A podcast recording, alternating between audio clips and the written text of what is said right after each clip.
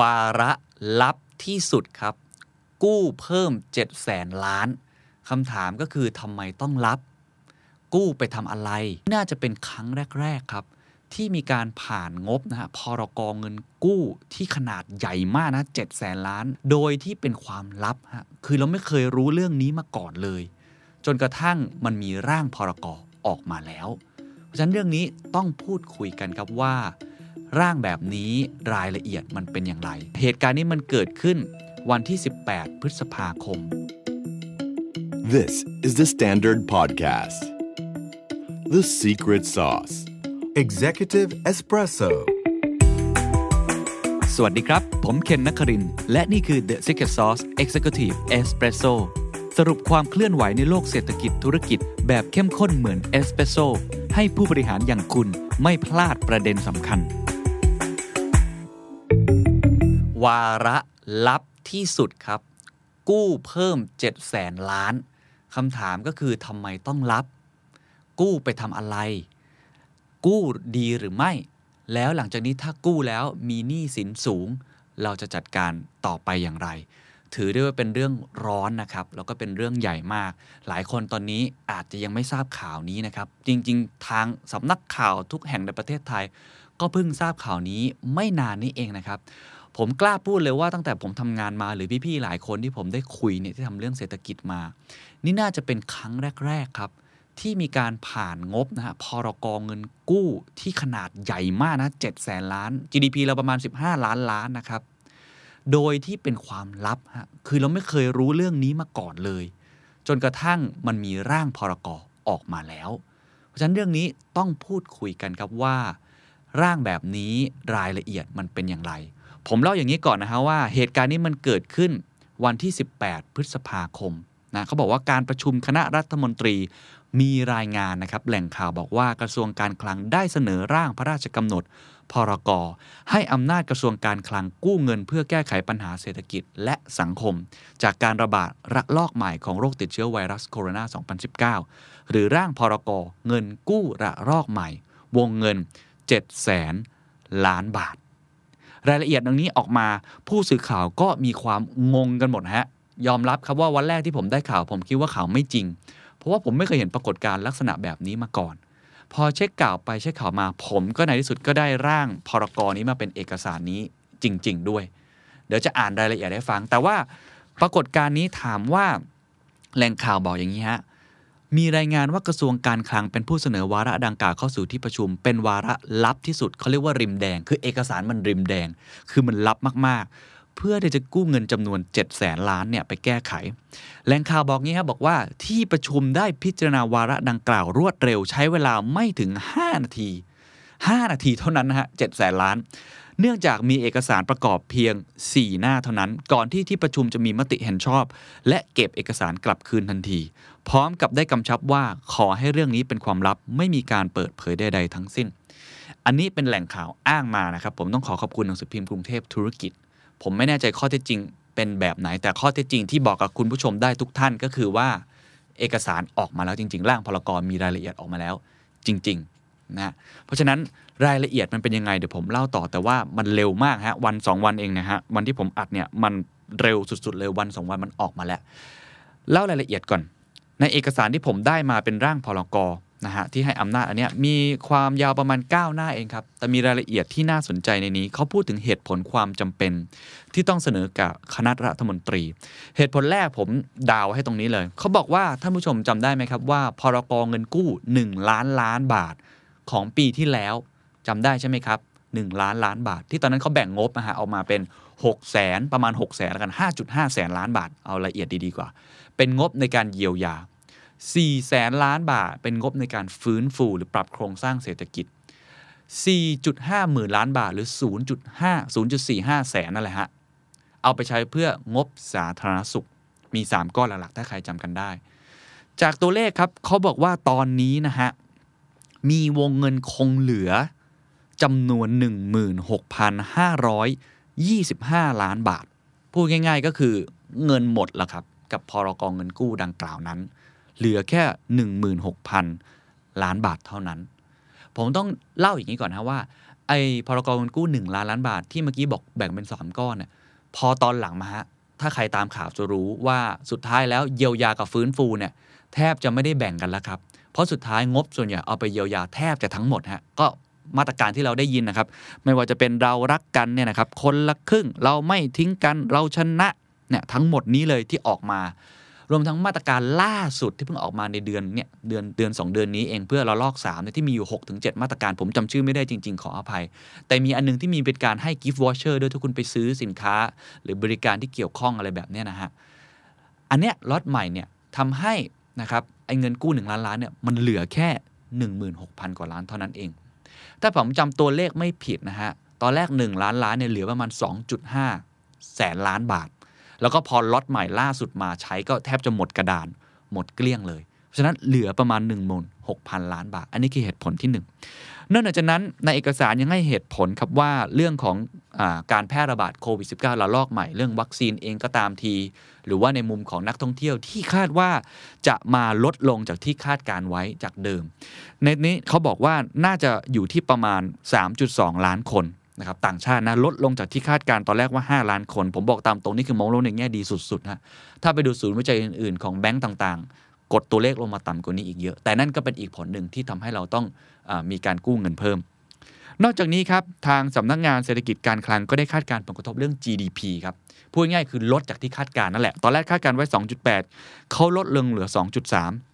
ในขณะที่สภาพัฒน์ครับลดลงเหมือนกันเหลือประมาณขยายประมาณ หนึ่งจุดห้า ถึง สองจุดห้าอ่ะมีเรื่องของ จี ดี พี อีกเหตุผลหนึ่งเขาบอกว่าเพราะว่าในเรื่องของ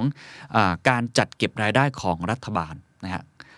ปีงบประมาณสองพันห้าร้อยสิบสามรัฐบาลจัดเก็บรายได้ด้วยสุทธิเอาตัวเลขกลมๆแล้วกันประมาณ สองจุดสาม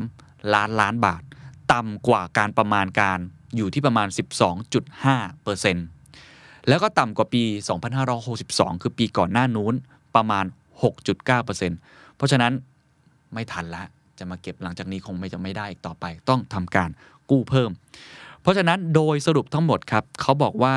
เห็นชอบครับให้กู้เพิ่มเอามานะครับเพื่อเยียวยาฟื้นฟูแล้วก็ใช้ถามว่ามาใช้อะไรบ้างเจ็ดแสนล้านเดี๋ยวผมจะขึ้นภาพให้นะครับเขามีตารางออกมาชัดเจนนะครับเจ็ดแสนล้านแบ่งเป็นสามก้อนเหมือนเดิมครับก้อนที่หนึ่งเนี่ยครับเขาบอกว่า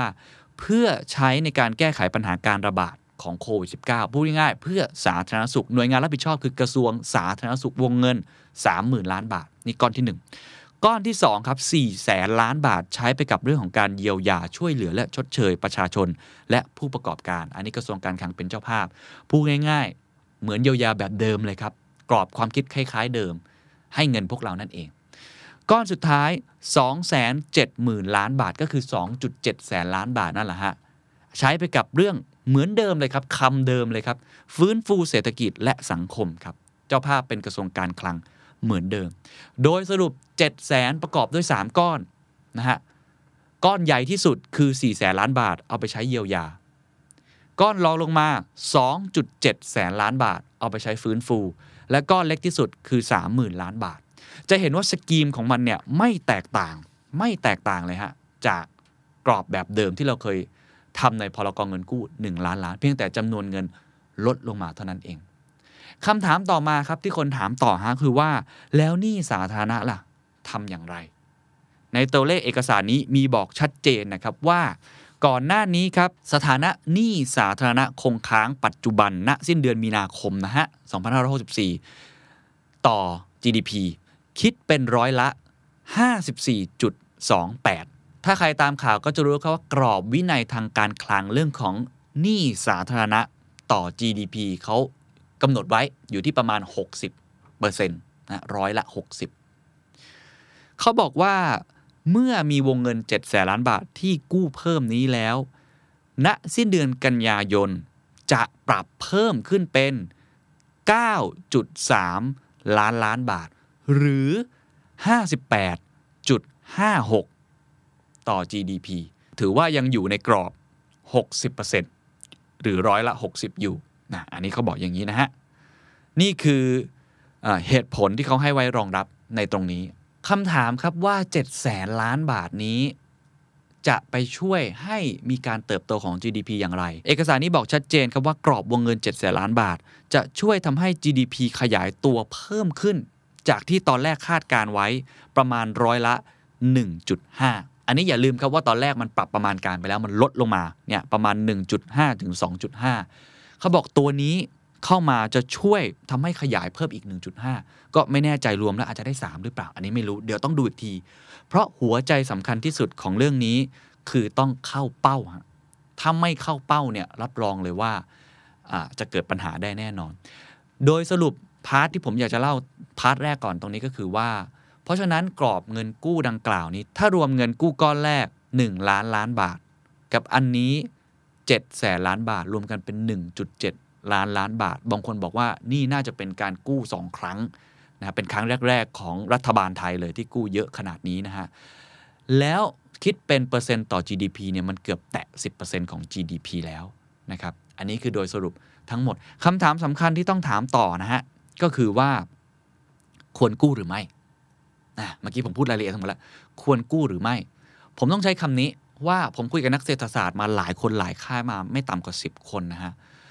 ร้อยละ เก้าสิบเก้าจุดเก้าเก้า เห็นตรงกันครับว่าควรกู้ครับนะเอาตรงนี้ก่อนควรกู้แน่นอนครับมีสองเหตุผลหลักๆหนึ่งฮะเพราะว่าโควิดมันหนักกว่าที่เราคิดและสิ่งที่เราจะต้องพยุงเศรษฐกิจของเราต่อไปต้องใช้งบมหาศาลอันนี้อันที่หนึ่งเดี๋ยวผมจะลงรายละเอียดอันที่สองครับเขาบอกเรื่องภาระนะฮะภาระต่องบประมาณพูดง่ายความสามารถของเราเนี่ยในการที่จะมีหนี้แบบนี้เนี่ยยังพอที่จะมีอยู่ยังพอมีอยู่ฮะฉะนั้นสองเหตุผลนี้ควรอย่างยิ่งเรียกได้ว่าผู้ป่วย ไอ ซี ยู ที่ชื่อว่าประเทศไทยตอนนี้ต้องทำการปั๊มหัวใจขึ้นมาทันทีให้ได้แต่ถามว่าคำถามนี้ต้องพ่วงด้วยอีกสองคำถาม หนึ่ง. ทำไมต้องรับถูกไหมฮะซึ่งเดี๋ยวผมจะเล่าต่อว่าทำไมต้องรับ สอง. ถ้าเกิดมีการกู้มาแล้วทำอย่างไรจึงจะใช้ได้อย่างตรงเป้าอ่ะผมยังไม่ตอบอันแรกนะเพราะผมก็ไม่รู้เหมือนกันว่าเหตุผลคืออะไรช่วยกันตอบอันที่สองก่อนครับว่าควรจะเอามาใช้ทำอะไรและเงินก้อนขนาดนี้เจ็ดแสนล้านบาทเนี่ยมันเพียงพอหรือไม่กับไอ้ จี ดี พี ที่มันจะ loss ไปผมอ้างอิงจากดร.ยนยงไทยเจริญครับจาก เอส ซี บี อี ไอ ซี พอดีได้มีโอกาสสัมภาษณ์ท่านแล้วก็เดี๋ยวจะปล่อยเสียงบางส่วนมาให้เขาบอกว่าเขาประเมินอย่างนี้ก่อนระลอกสามเนี่ยเขาประเมินว่าจะกระทบประมาณสี่เดือนนะสี่เดือนก็ตั้งแต่เมษาพฤษภามิถุนากรกฎาไปจบจริงๆประมาณสิงหาคมซึ่งตรงกับหลายๆค่ายนะฮะวันก่อนเห็นของกรุงศรีก็บอกว่าตัวเลขของผู้ติดเชื้อที่จะลดลงมาเหลือระดับเนี่ยหนึ่งร้อยหรือต่ำกว่าหนึ่งร้อยน่าจะอยู่ที่ประมาณช่วงประมาณเดือนสิงหาคมถามว่ากระทบสี่เดือนแล้วลอกสามกระทบเป็นมูลค่าเศรษฐกิจเท่าไหร่เขาบอกอยู่ที่ประมาณ สามจุดหนึ่ง แสนล้านบาทใหญ่มากนะนั่นหมายความว่าทำไมพรก.เงินกู้หนึ่งล้านล้านชุดแรกไม่พอต้องกู้เพิ่มนะฮะแต่เท่านั้นยังไม่พอครับเขาบอกว่าถ้าเขานับรวมๆสองปีนะสองปีตั้งแต่เกิดโควิดแล้วควบรวมในปีนี้เนี่ย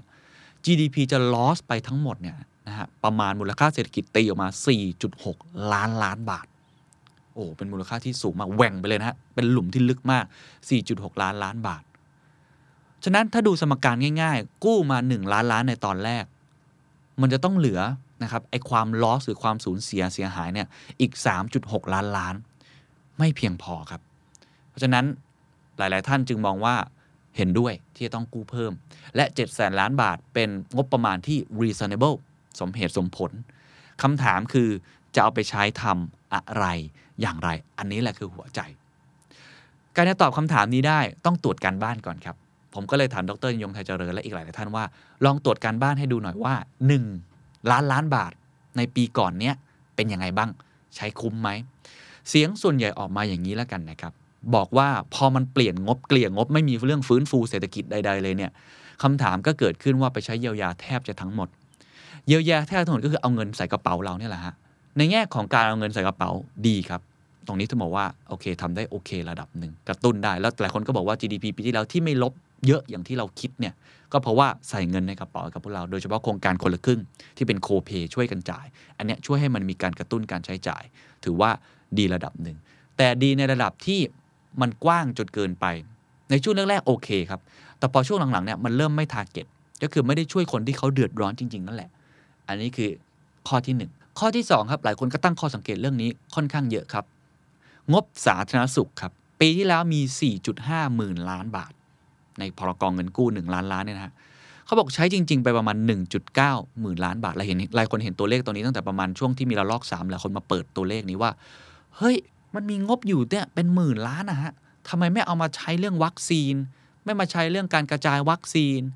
ไม่มาใช้เรื่องการที่จะลงทะเบียนหมอพร้อมเรื่องเตียงเรื่องยาฟาวิพิราเวียทำไมไม่เอามาใช้ในเรื่องลักษณะแบบนี้เพราะตอนนี้ปัญหายังใหญ่อยู่ถูกไหมฮะ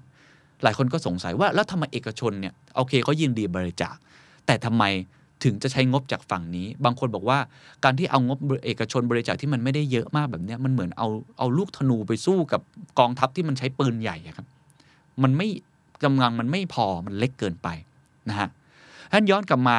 หลายคนก็เลยตั้งข้อสังเกตว่าครั้งนี้ใช้สาธารณสุขให้เยอะๆได้ไหมเพราะทุกคนรู้แล้วว่านี่คือนโยบายหลักสำคัญที่สุดคุณจะเยียวยาเศรษฐกิจเท่าไหร่มันไม่ได้อีกแล้วเพราะสุดท้าย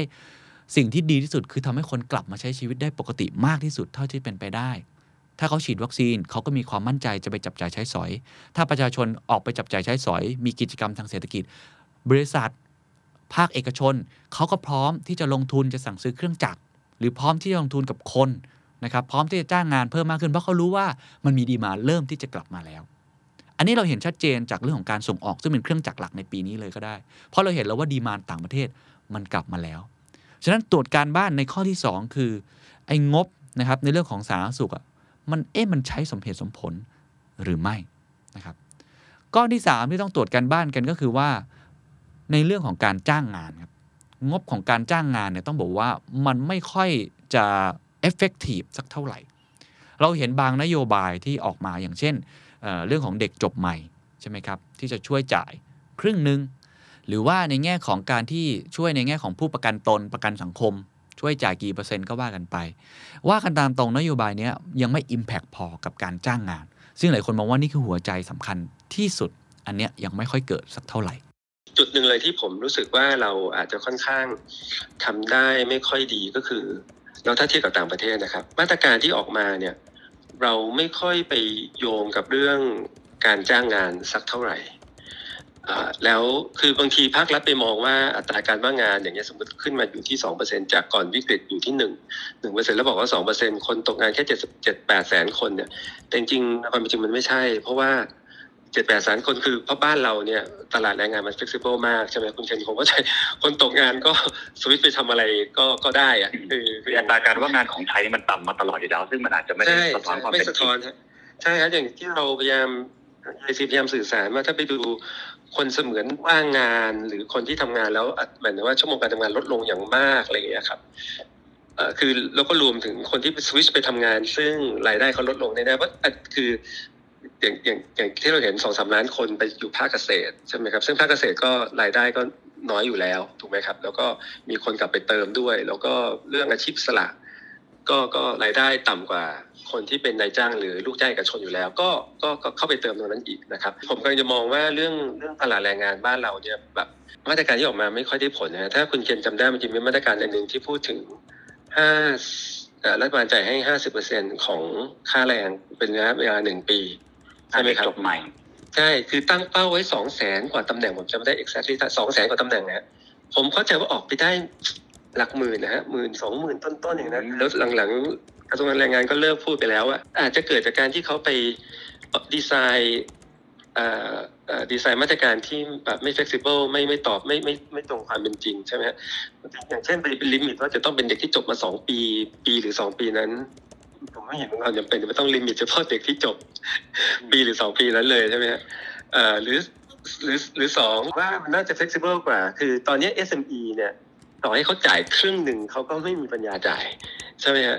คือคือผมว่ามันมาตรการแล้วกลายเป็นว่ามาตรการนี้ซึ่งหลายหลายประเทศเนี่ยให้ความสำคัญมากนะครับกับการจ้างงานเนี่ยก็ก็ของเราก็เลยแทบจะไม่มีไม่มีบทบาทเลยและข้อสุดท้ายอย่างที่บอกว่าส่วนใหญ่แล้วงบทั้งหมดไปใช้กับการเยียวยาทั้งหมดไม่ค่อยมีงบฟื้นฟูหรือปรับโครงสร้างของเศรษฐกิจรีสกิลอัพสกิลซึ่งเป็นหัวใจสำคัญที่สุดของการฟื้นเศรษฐกิจมาในอนาคตที่เรียกว่า new normal ฉะนั้นตรวจการบ้านมาอันที่หนึ่งทั้งหมดที่เราเห็นมาในรอบแรกนะฮะงบก้อนแรกเนี่ยก็ต้องบอกว่ามีหลายจุดที่จะต้องแก้ไขก็แล้วแต่ว่าท่านจะให้คะแนนกันเท่าไหร่แต่ว่าอันนี้ผมว่าน่าจะเป็นเขาเรียกว่าการตรวจการบ้านที่นำมาเก่งข้อสอบต่อ ในเจ็ดแสนล้านได้เพราะสกีมคล้ายๆกันวิธีใช้จะใช้อย่างไรเราคุยต่อผมมาคุยต่อในงบเจ็ดแสนล้านดรยงยงบอกสามอย่างครับที่ควรจะทำมากที่สุดข้อที่หนึ่งงบสาธารณสุขครับอันนี้เป็นหัวใจใช้ได้ได้ไหมให้มันเต็มที่ที่สุดให้ทุกอย่างกลับมาเต็มที่ที่สุดโดยเฉพาะผมก็อยากจะพูดเรื่องนี้เหมือนกันเรื่องหมอพร้อมหรือหมอไม่พร้อมทุกคนก็งงเหมือนกันจะ walk in หรือไม่ walk in คำถามคือระบบการลงทะเบียนที่เป็น ไอ ทรี infrastructure แบบเนี้ยมันใช้เงินเยอะขนาดไหนและมันคุ้มค่าหรือไม่กับการใช้ทำให้มันเกิดการกระจายวัคซีนให้ได้มากที่สุดให้คนมั่นใจมากที่สุดอันนี้ยังเป็นคำถามที่หลายคนไม่ค่อยเข้าใจผมก็ไม่ค่อยเข้าใจเหมือนกันแล้วผมพอที่จะทราบมาว่าจริงๆแล้วไอ้การลงทะเบียนหมอพร้อมหรือวิธีการต่างๆ call center แบบเนี้ยนะฮะมันไม่ได้ถูกใช้งบอย่างจริงจังและจ้างบริษัทที่มีความสามารถในการมาบริหารจัดการอะไรต่างๆสักเท่าไหร่ถ้าตรงนี้ทำได้ดีคุณจะฉีดหนึ่งร้อยล้านโดสหนึ่งร้อยห้าสิบล้านโดสในปีนี้ทำได้แน่นอนถ้าเราใส่งบลงไปหรือช่วยบุคลากรทางการแพทย์ทั้งหมดถูกไหมฮะอันนี้ก็อันนี้ทุกคนเห็นตรงกันเรื่องวัคซีนถ้าเกมวัคซีนไม่ได้ยังไงก็ไม่จบและสำคัญที่สุดดร.ยงบอกว่ายังไงมันมีการกลายพันธุ์ยังไงคุณต้องฉีดวัคซีนอีกครั้งจะทำอย่างไรให้บริหารงบก้อนนี้แล้วเรามีวัคซีนใช้ตลอดไปอีก สองถึงสาม ปีคนไม่ต้องคิดอะไรเยอะแน่นอนเรามีโรงงานสยามไบโอไซแอนซ์ที่สามารถผลิตวัคซีนแอสตราเซเนกาได้ด้วยอยู่ที่ฐานผลิตกันอยู่ที่ไทยแต่คำถามก็คือเราควรจะแทงม้าตัวเดียวหรือไม่ถูกไหมฮะอันนี้คือก้อนที่หนึ่งเรื่องของสาธารณสุขซึ่งในงบนั้นให้ประมาณ สามหมื่น ล้านบาทต้องดูอีกทีแล้วคนบอกว่าให้มากกว่านั้นได้ไหมสองครับยังกลับไปเรื่องของการจ้างงานครับคือการเยียวยาก็ยังจำเป็นนะครับหลายท่านก็เห็นตรงกันว่ายังไงการให้เงินก็ยังมีความจำเป็นแต่ในปัจจุบันนี้การจ้างงานอาจจะจำเป็นกว่าเป็นไปได้หรือไม่ที่จะมีการจ้างงานอย่างจริงจังและใหญ่ให้มากขึ้นผมยกตัวอย่างประเทศอย่างสหรัฐอเมริกาแล้วกันครับอันนี้มีเอกสารอันนึงออกมานะครับน่าสนใจมากเขาบอกว่ามาตรการเศรษฐกิจของสหรัฐเนี่ยนะฮะถ้าเราไปดูนะตั้งแต่ยุคของคุณโดนัลด์ทรัมป์ลากจนมาถึงของโจไบเดนเนี่ยงบก้อนใหญ่มากนะก้อนแรกของทรัมป์เนี่ยใครจำได้ The CARES Act สองจุดสอง ล้านล้านตอนนั้นออกมาคนเฮกันมากหุ้นขึ้นเลยเพราะว่านี่คืองบก้อนใหญ่ในการออกมาช่วยเรื่องของการแพทย์แล้วก็เยียวยาต่างๆก้อนที่สองยุคของทรัมป์เขาเรียกว่า The Consolidated Appropriation นะครับ Act อันนี้วงเงิน เก้าพัน ล้านนะออกมามุ่งเน้นการช่วยเหลือทางตรงแล้วก็ค่าใช้จ่ายด้านสาธารณสุขไบเดนออกมาไม่นานครับเข้ามาก็เสนองบอีกครั้งหนึ่งซึ่งชื่อผมเคยอธิบายเรื่องนี้ไปแล้ว The American Rescue Plan กระตุ้นเศรษฐกิจเพิ่มเติมในเดือนมีนาคมที่ผ่านมาวงเงินรวมกัน หนึ่งจุดเก้า ล้านล้านนะฮะอันเนี้ยเราจะเห็นเลยว่าถ้าไปดูไส้ในเนี่ยในกราฟนี้เขาทำมาไส้ในค่อนข้างดีครับมีหมดเลยครับทุกอย่างเลยครับเกษตรคมนาคมธุรกิจขนาดเล็กหลายคนเห็นข่าวธุรกิจขนาดเล็กกับขนาดกลางร้านอาหารนี่เขาให้เงินเลยนะฮะสาธารณสุขการจัดการโควิดแล้วก็เรื่องอื่นๆการศึกษาเครดิตภาษีสิทธิประโยชน์ผู้ว่างงานแล้วก็เงินช่วยเหลือโดยตรงอันนี้หลายคนเห็นข่าวแล้ว หนึ่งพันสี่ร้อย ดอลลาร์จ่ายเช็คเงินสดเลยครับโดยตรงเลยนะฮะขยายสิทธิประโยชน์ของผู้ว่างงานงบการศึกษาธุรกิจขนาดเล็กอะไรมากมายนะครับเพราะฉะนั้นโดยรวมทั้งหมดเนี่ยนะฮะต้องบอกว่าคุณเอาตัวเลขมาบวกกัน สองจุดสอง บวก ศูนย์จุดเก้า บวก หนึ่งจุดเก้า รวมรวมกันเนี่ยเกือบเกือบนะฮะเกือบเกือบประมาณห้าล้านล้านดอลลาร์คิดเป็นเปอร์เซ็นต์ต่อ จี ดี พี ยี่สิบเจ็ดจุดหนึ่งเปอร์เซ็นต์ นี่คืองบก้อนใหญ่มากผมไม่นับอีกสองก้อนที่ตอนนี้กำลังพอมี proposal หรือความพยายามที่จะดันอยู่ก็คือเรื่องของ American Jobs Plan กับ American Family Plan เดี๋ยวไว้มีโอกาสมาเล่าให้ฟังแต่เป็นการฟื้นฟูเศรษฐกิจไปพร้อมๆกันจะเห็นว่าก้อนใหญ่ทั้งสามก้อน American Rescue Plan American Jobs Plan American Families Plan เนี่ยไม่ได้ใช้เพื่อเยียวยาอย่างเดียวครับ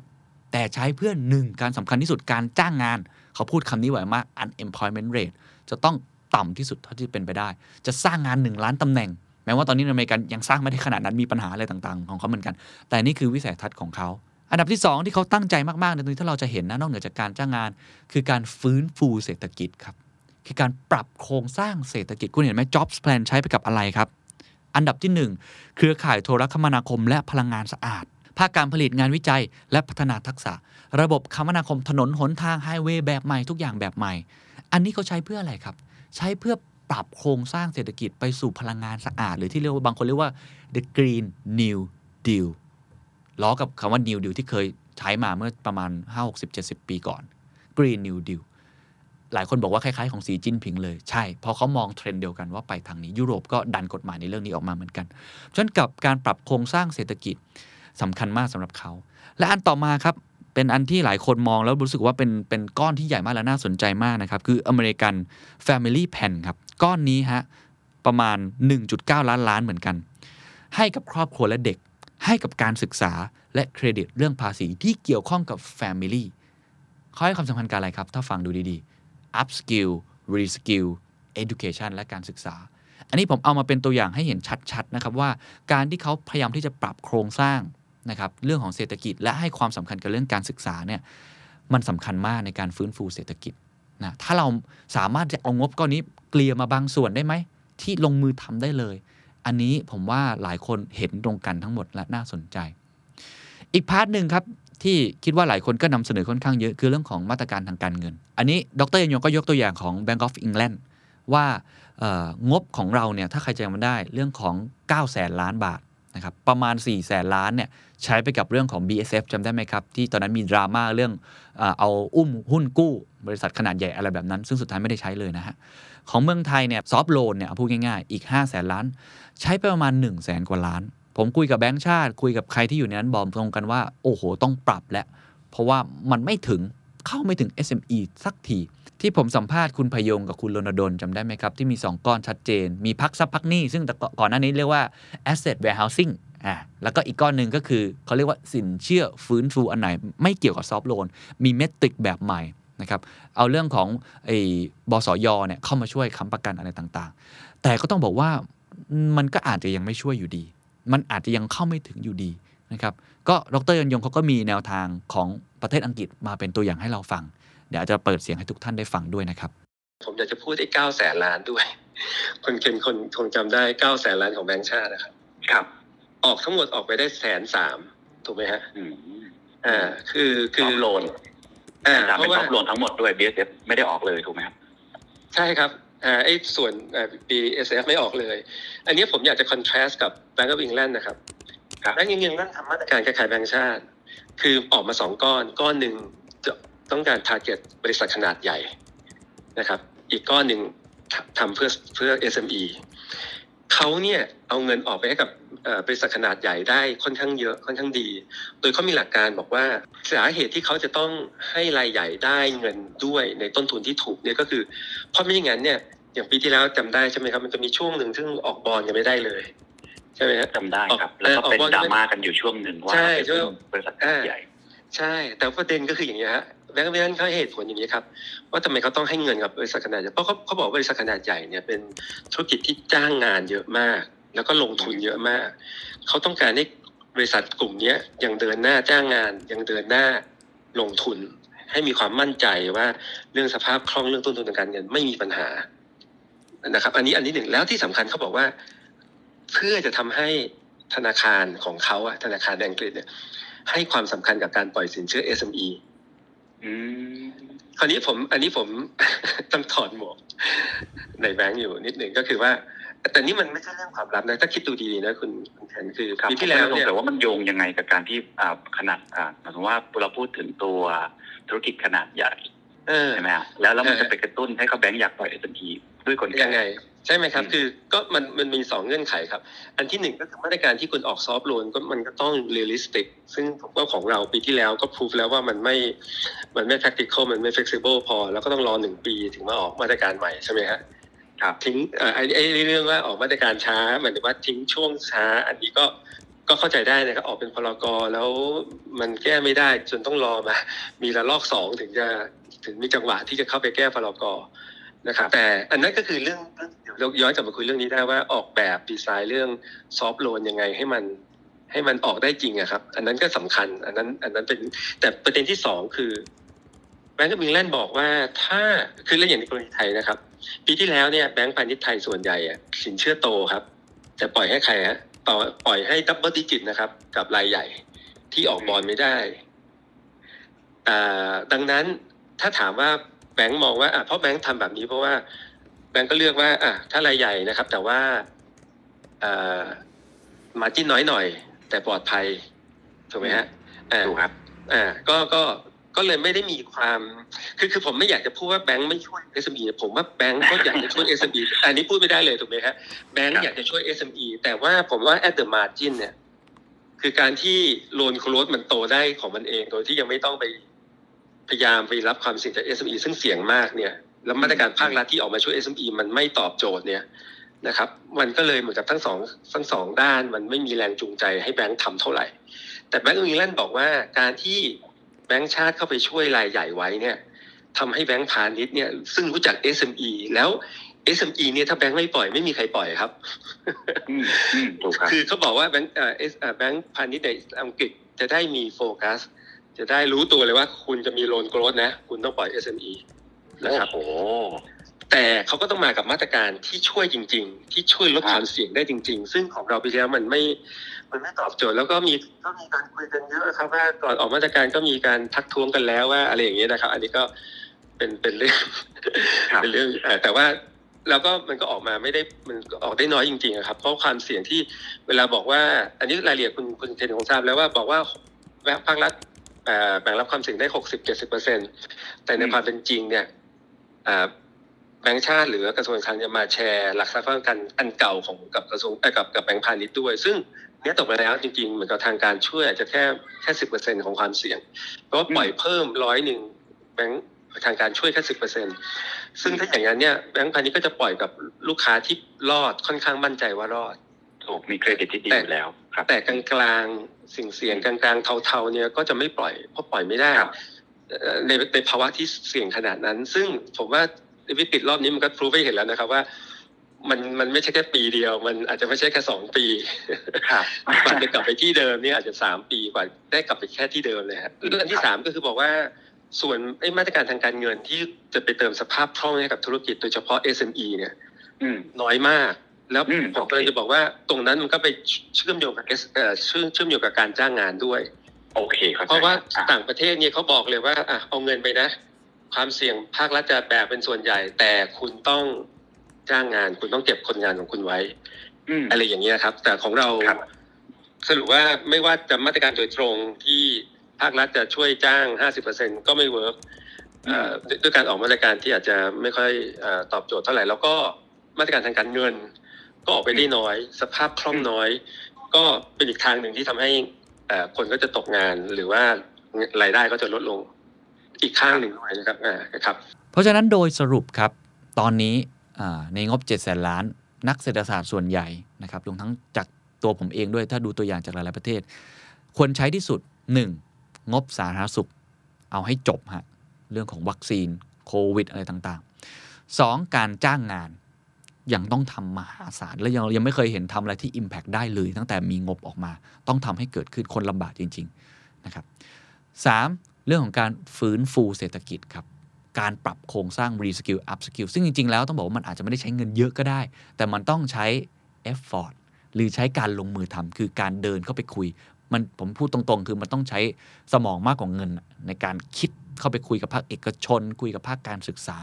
อะไรแบบนั้นและภาคสุดท้ายก็อาจจะพ่วงเกี่ยวกับเรื่องการเงินด้วยล่ะครับก็คืออ่าถ้าเกิดเราช่วยเรื่องการเงินการที่ปล่อยเรื่อง Soft Loan หรือว่าอ่ามาตรการทางการเงินที่เขาสามารถเข้าถึงได้ เอส เอ็ม อี เข้าถึงได้เนี่ยมันก็สามารถจะลิงก์กลับมาในเรื่องของการคลังด้วยอันนี้เป็นสิ่งที่อ่าผมคิดว่าจำเป็นที่ต้องไทยกับเรื่องพวกนี้แล้วก็เกมนี้ก็คงจะอยู่ยาวๆภาคสุดท้ายครับเรื่องของภาระต่องบประมาณว่าเฮ้ยแน่นอนอาจจะยังไม่เกินหกสิบแต่ใครจะไปรู้ล่ะครับถ้า จี ดี พี มันไม่โตล่ะฮะเข้าใจใช่ไหมฮะส่วนหารมันน้อยอ่ะมันก็อาจจะแย่ก็ได้อย่าลืมว่าหนี้สาธารณะต่อชีวิตคือเอาหนี้มาหารด้วย จี ดี พี ถ้า จี ดี พี น้อยสัดส่วนมันก็จะเพิ่มขึ้นแล้วถ้าเกินหกสิบหลายคนอาจจะตกใจแล้วเฮ้ยมันเกินวินัยกรอบของเราแล้วจะทำอย่างไรจริงๆเรื่องนี้ก็ดร.ยงก็อธิบายไว้ค่อนข้างดีเขาบอกจริงๆมันมีกลไกเขาเรียกว่าต้องมีวินัยทางการคลังแล้ววินัยทางการเงินรวมทั้งมีกลไกที่ต้องจับตาอย่างละเอียดซึ่งอันนี้ทางการแบงก์ชาติจะต้องมีส่วนเกี่ยวข้องค่อนข้างเยอะเรื่องของภาระต่องบประมาณเขาพูดถึงตัว R และตัว G ก็คือสัดส่วนงบดอกเบี้ยและงบคืนเงินต้นเทียบกับงบรายจ่ายโดยรวมของรัฐบาลอันเนี้ยจะต้องเขาเรียกว่าเล่นเกมเปิดวาล์วน้ำขึ้นลงขึ้นลงให้สามารถวินัยทางการคลังของเราเนี่ยยังอยู่ในกรอบที่รับได้ปกติที่เขาจะดูกันก็คือ R ลบ G ดอกเบี้ยที่รัฐบาลจ่ายตัว R ก็ดูจาก U สิบปีก็ได้ของรัฐบาลลบด้วย nominal จี ดี พี ความหมายคือคุณเอาเงินมาคุณกู้เงินมาแล้วมันไปสร้าง growth ได้เท่าไหร่ถ้า R ลบ G นะฮะถ้า R ลบ G อ่ายังติดลบอยู่ก็คือ G มากกว่า R ครับหรือ R น้อยกว่า G ก็นี่นี่ต่อ จี ดี พี มันก็จะ sustain แล้วมันจะแล้วมันจะค่อยๆลดลงด้วยด้วยซ้ำไปนะครับแล้วจริงๆธุรกิจถ้าเกิดเศรษฐกิจมันโตตัดโตใช่ไหมครับได้ถูกต้องครับจริงๆแล้วต้องบอกนะครับว่าคุณที่ผ่านมาผมถึงบางทีก็ frustrate ว่าเพราะว่าที่ผ่านมาผมรู้สึกเขาอาจจะกู้ช้าไปด้วยซ้ำไปไม่มาช้าไปจริงๆก็น่าจะเตรียมก็คืออย่างตอนนี้ผมว่าถ้าถ้าเรามีเงินเพียงพอผมว่าไตรมาสสองเนี่ยคือไตรมาสสองเนี่ยเดี๋ยวจะเศรษฐกิจจะ คิว วัน คิว จะหดตัวนะครับคือหมายหมายถึงว่าเงินเงินมันจะไปมากกว่าที่เขาใส่ใช่ใช่ใช่ดังนั้นเราซึ่งเราเราเชื่อว่าถ้าแผลปล่อยให้แผลเป็นมันลึกๆซ้ำๆอยู่ที่เดิมบ่อยๆเนี่ยมันจะยิ่งทำให้ตัวต่อไปยิ่งยิ่งยิ่งยิ่งยิ่งต่ำดังนั้นเนี่ยการที่คุณบอกว่าไม่อยากให้เกิน หกสิบเปอร์เซ็นต์ ด้วยการไม่กู้เพิ่มแต่ปล่อยให้ จี ดี พี ซึมๆต่ำๆแบบนี้ไปเนี่ยไอ้นี่สานะต่อ จี ดี พี ก็เกินหกสิบได้อยู่ดีฮะแล้วผมก็เชื่อว่าเกินนะครับต่อให้ไม่กู้เพิ่มก็เกินต่อให้ไม่กู้เพิ่มก็เกินนะฮะเพราะว่าดูแนวโน้มเศรษฐกิจมันจะซึมมากเก็บภาษีจะได้น้อยนะครับจริงๆถึงเรียกว่าจำเป็นนะฮะต้องมาเหมือนกับต้องมีเม็ดเงินมากระตุ้นมารีซัสซิเทตเศรษฐกิจนะปั๊มกระตุ้นหัวใจเข้าไปด้วยนะครับก็ก็ก็เลยคิดว่า R ลบ G เนี่ย R น่าจะต่ำกว่า G เพราะว่าดอกเบี้ยตอนนี้เราก็ยังอยู่ต่ำกว่า G อยู่แล้วนะครับถ้าถ้า G ได้ปีละ สามถึงสี่เปอร์เซ็นต์ ดอกเบี้ยตอนนี้มันประมาณ สองเปอร์เซ็นต์ นะครับแล้วแบงก์ชาติเองก็ยังมีทุนที่จะเอามาใช้เพื่อดูแลดอกเบี้ยไม่ให้สูงขึ้นได้นะครับเอ่อไอ้ดอกเบี้ยระยะสั้นเขาไม่ขึ้นแล้วดอกเบี้ยนโยบายเขาไม่ขึ้นอีกแล้ว สองถึงสาม ปีแต่ว่าเอ่อมันจะมีช่องทางเอ่อเข้ามาถ้าเกิดมีสไปค์ดอกเบี้ยเขาสามารถเข้ามาซื้อพันธบัตรรัฐบาลได้อย่างที่เขาทำเมื่อปีที่แล้วฮะตอนเดือนมีนา